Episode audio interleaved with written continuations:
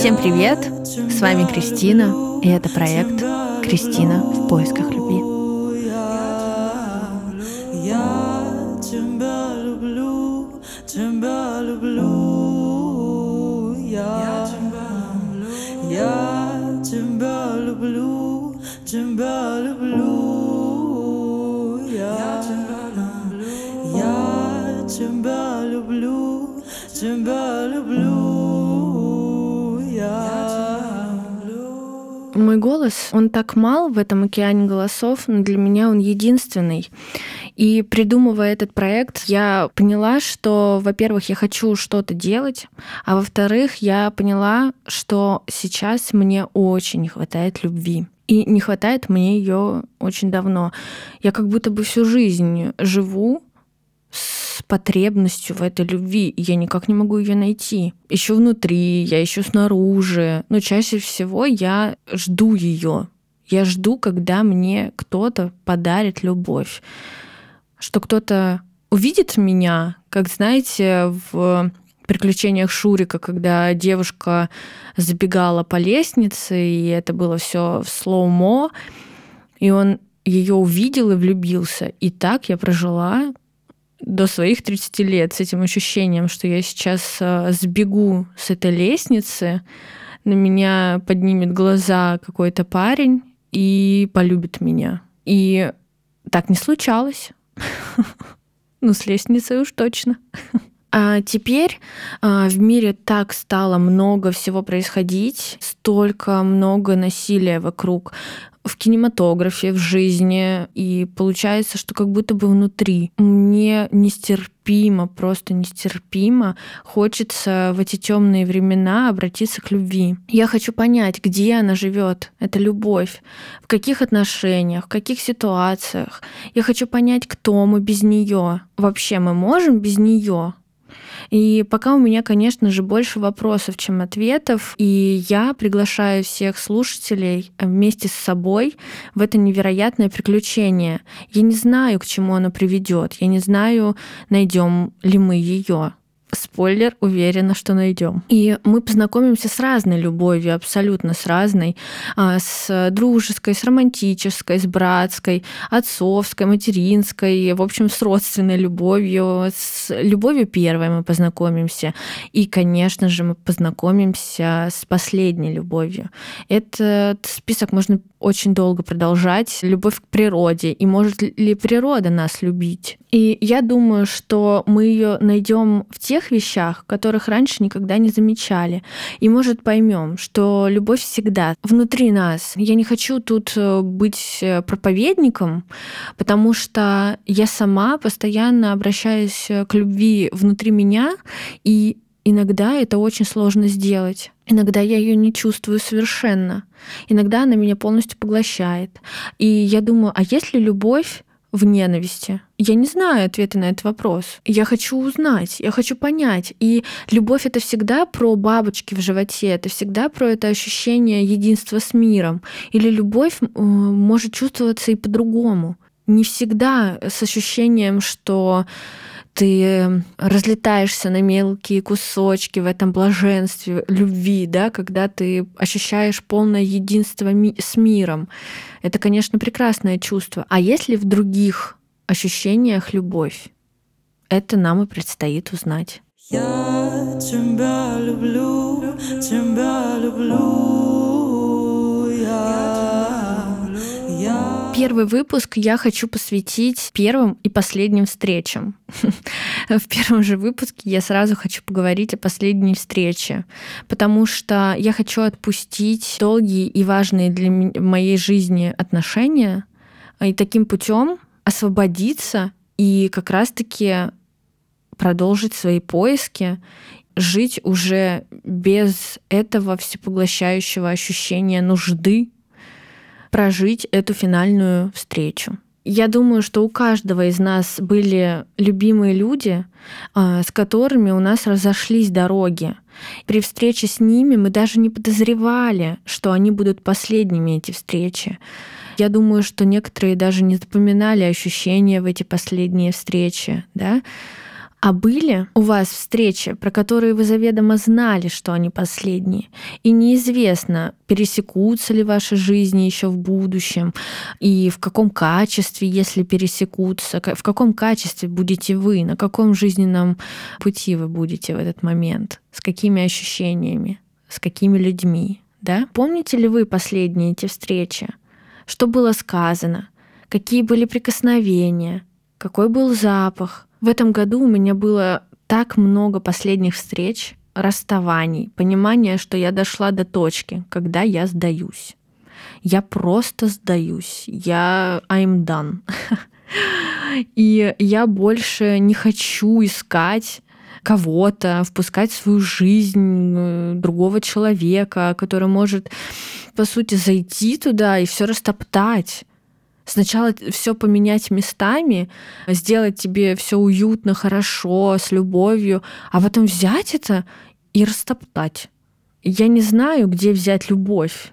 Я не знаю, где она обитает в моей душе. Я просто этого не знаю. Я не чувствую, я не ощущаю этого. И начиная этот проект, я уже хочу сдаться. Закутаться в одеяло, не высовываться, не показываться. Зачем я это делаю? Увы, я не задаю себе этот вопрос. Я точно хочу это делать. Это все, что я знаю на данный момент. И начну я свой проект именно с отпускания своей любви в полет.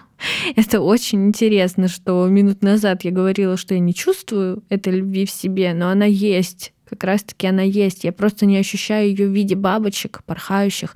Я не ощущаю эту любовь в виде единения с этим миром. Но я точно знаю, что она есть внутри меня. И начну я с первой встречи с другой страной. Я никогда не была до этого за границей. Я очень хотела попасть в Стамбул. Именно в Стамбул, не на море, не в all-inclusive. Я хотела именно в этот город, на Старый базар, просто гулять, смотреть на этих чаек и расслабляться по этим улочкам.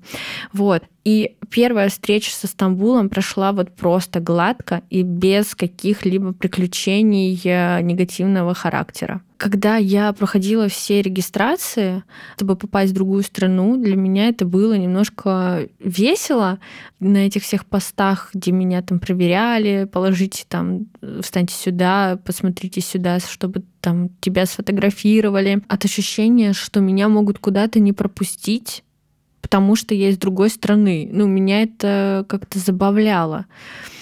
Когда я прилетела в другую страну, я сразу смотрела на все вывески, где не было ни буквы по-русски, слушала голоса просто работников, которые разговаривали совершенно на незнакомом для меня языке, и мне было все это, конечно, очень интересно ощущать, насколько другие люди вокруг меня. Стоит высунуть только нос из своей квартиры, да? Но раньше я этого так не ощущала. Первое, что я увидела знакомое в аэропорту, это его.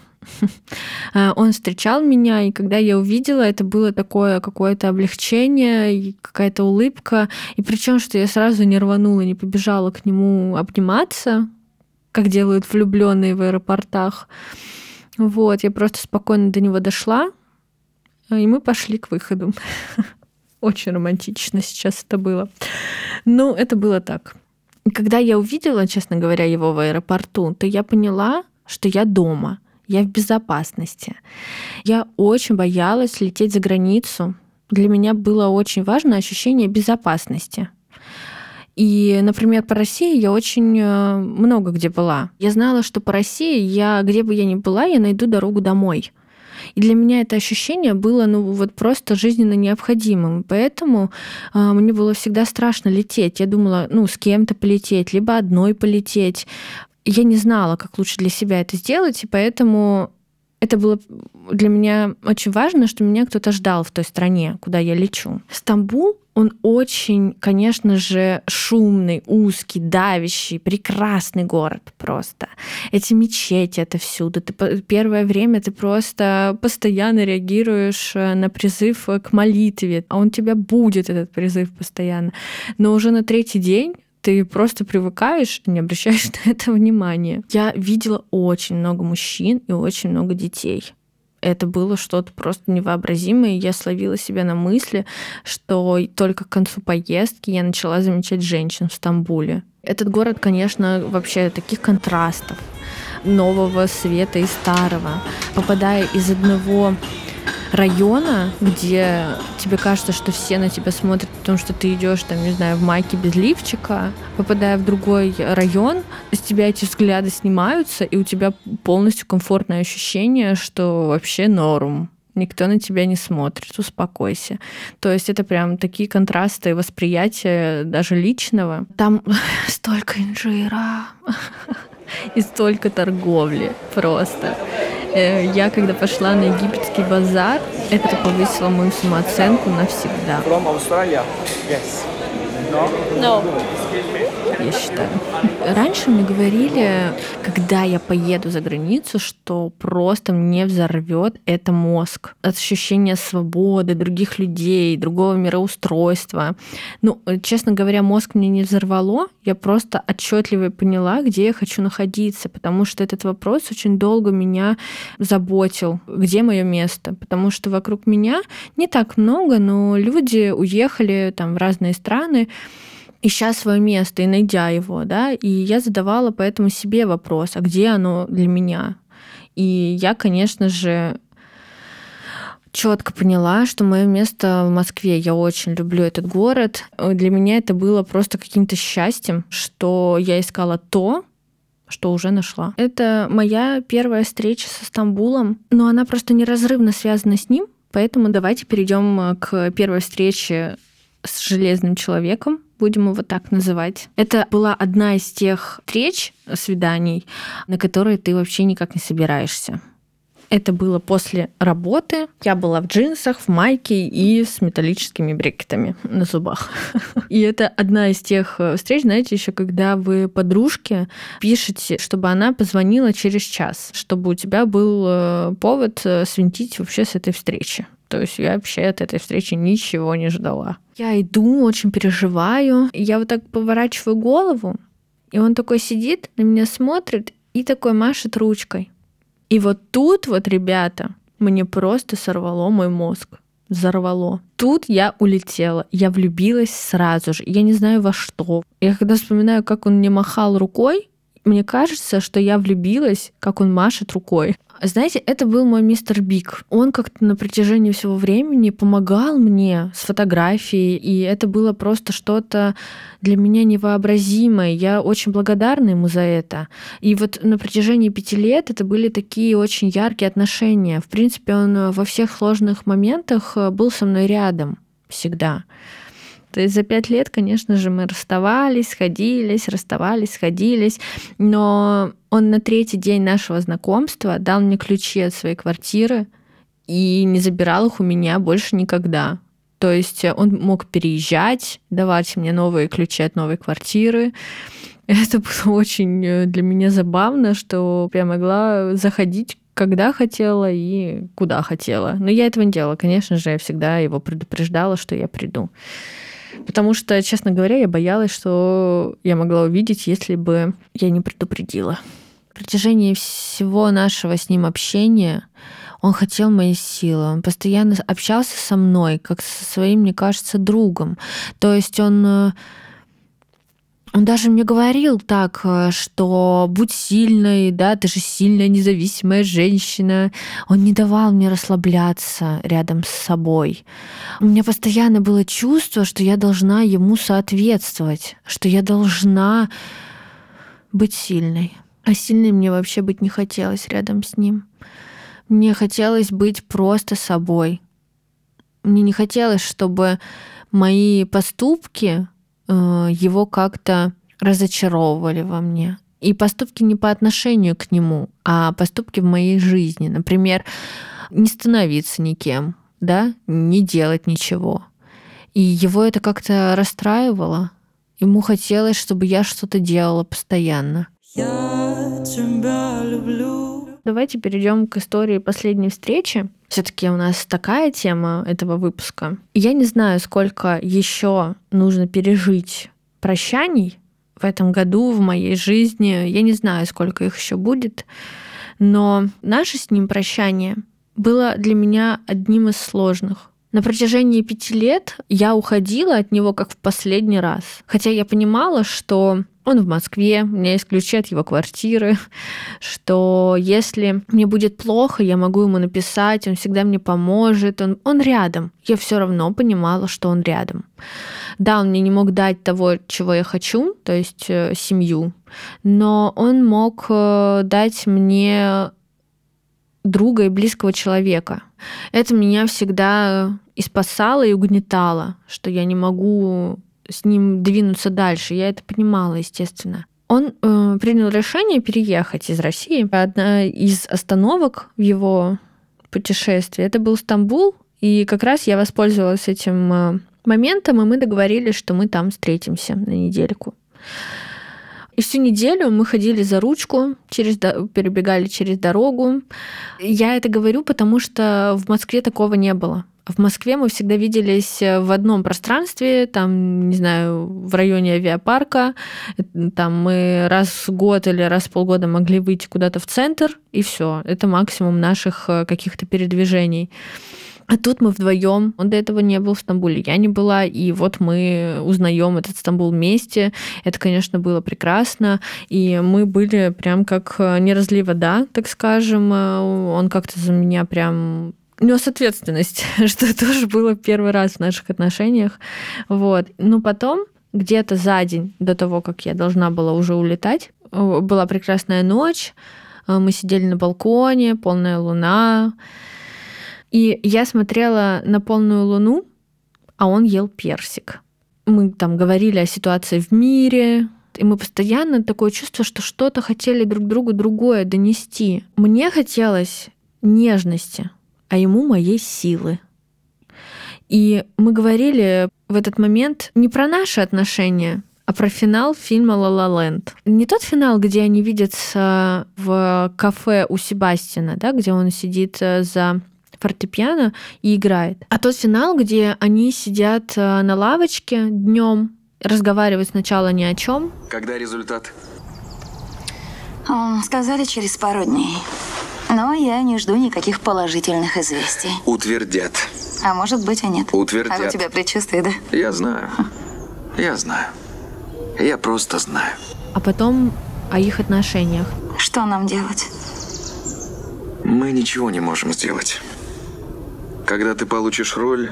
Если я получу. Когда получишь, придется отдать всю себя. Полностью. Ради мечты. Чем займешься ты? Буду следовать плану. Останусь здесь. Начну свое дело. И она так на него смотрит, таким взглядом влюбленным, понимающим, грустным. И потом они говорят друг другу: я буду любить тебя. И я тебя тоже. Не в прошлом, не в настоящем. А они говорят, что они будут любить. На расстоянии, не общаясь и вообще не видя друг друга, и уже живя разными жизнями. Но они будут любить друг друга.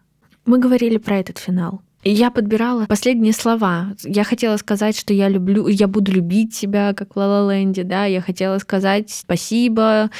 Но в итоге, когда он посадил меня в такси, я его обняла и просто сказала: береги себя. Я не знала, что чувствовать. Но я знала точно в этот момент, когда я ехала в такси в аэропорт, что я еду домой. Я еду в то место, где мое место. И меня это радовало. То есть мне не было грустно от того, что я уезжаю. Было наоборот хорошо, что я еду в Москву, что я еду к себе домой. Это мне очень помогало. Я знаю точно, что эта встреча была очень красивой и очень взрослой.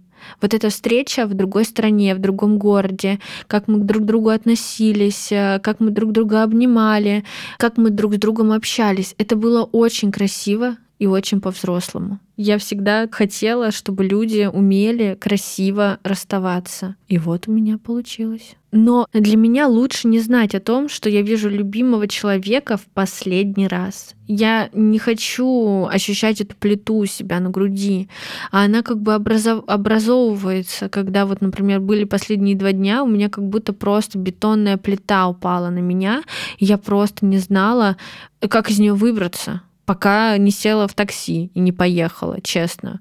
Пока финал не произошел. Мне все-таки нужна надежда на то, что мы встретимся. Не в этой жизни, так в другой. Знаете, как в 47 Ронинов, когда, извините за спойлеры, но когда умирает персонаж Киану Ривз и оставляет письмо своей любимой, где он ей пишет, что я буду ждать тебя в другой жизни. Поэтому мне даже легко отпускать человека, и я как бы говорю нам, что не в этой жизни, значит, другой.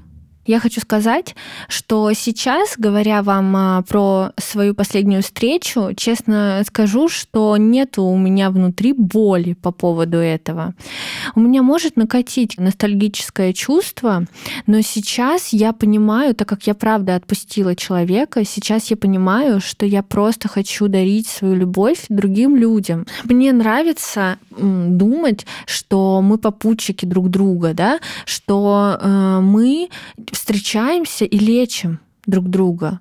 Вот я хочу теперь идти к этому, не к тому, что мы раним друг друга. Я хочу с этим закончить, быть с теми людьми, которые хотят наслаждаться моментом. Вот. И который возьмет меня за руку. Потому что, как моя подруга говорит, что держаться за руки — это сильнее всего. Давайте держать друг друга за руки. Сейчас мы нужны друг другу, как никогда. Я тебя люблю, тебя люблю. Я... Ставьте мне, пожалуйста, сердечки в виде вашей любви. Вот. Я не знаю, к чему это приведет, но я это делаю в первую очередь, конечно же, для себя и в надежде на то, что я не одна так чувствую этот мир. И с большим интересом хочу узнать, как другие люди ощущают этот мир. Потому что в последнее время я поняла, что у другого человека может быть правда, другое мнение. И причем не просто у другого человека, как у соседа, да, а у твоего любимого человека может быть совершенно иное мнение и ощущение этого мира, что меня немножечко поражает. И я учусь с этим смиряться и интересоваться, а как это, как другой чувствует этот мир, да? И как тогда мы можем все вместе к чему-то приходить единому. Мне было бы интересно послушать, как вы воспринимаете последние встречи и что вообще это для вас. И задумывались ли вы когда-нибудь о них? Я хочу вам сказать, до скорого разговора и любви вам, вас. Я тебя люблю, тебя люблю. Я тебя люблю, тебя люблю. Я тебя люблю, тебя люблю. Я тебя люблю, тебя люблю. И этот прекрасный джингл, спасибо большое, мне записала просто прекрасная души человечек Диана. Я оставлю ссылки на ее песни, потому что если вы хотите полечить свою душу, то просто послушайте ее песни. Этот голос, он проникает в тебя куда-то глубоко и просто что-то там восстанавливает. Я не знаю, как по-другому это описать.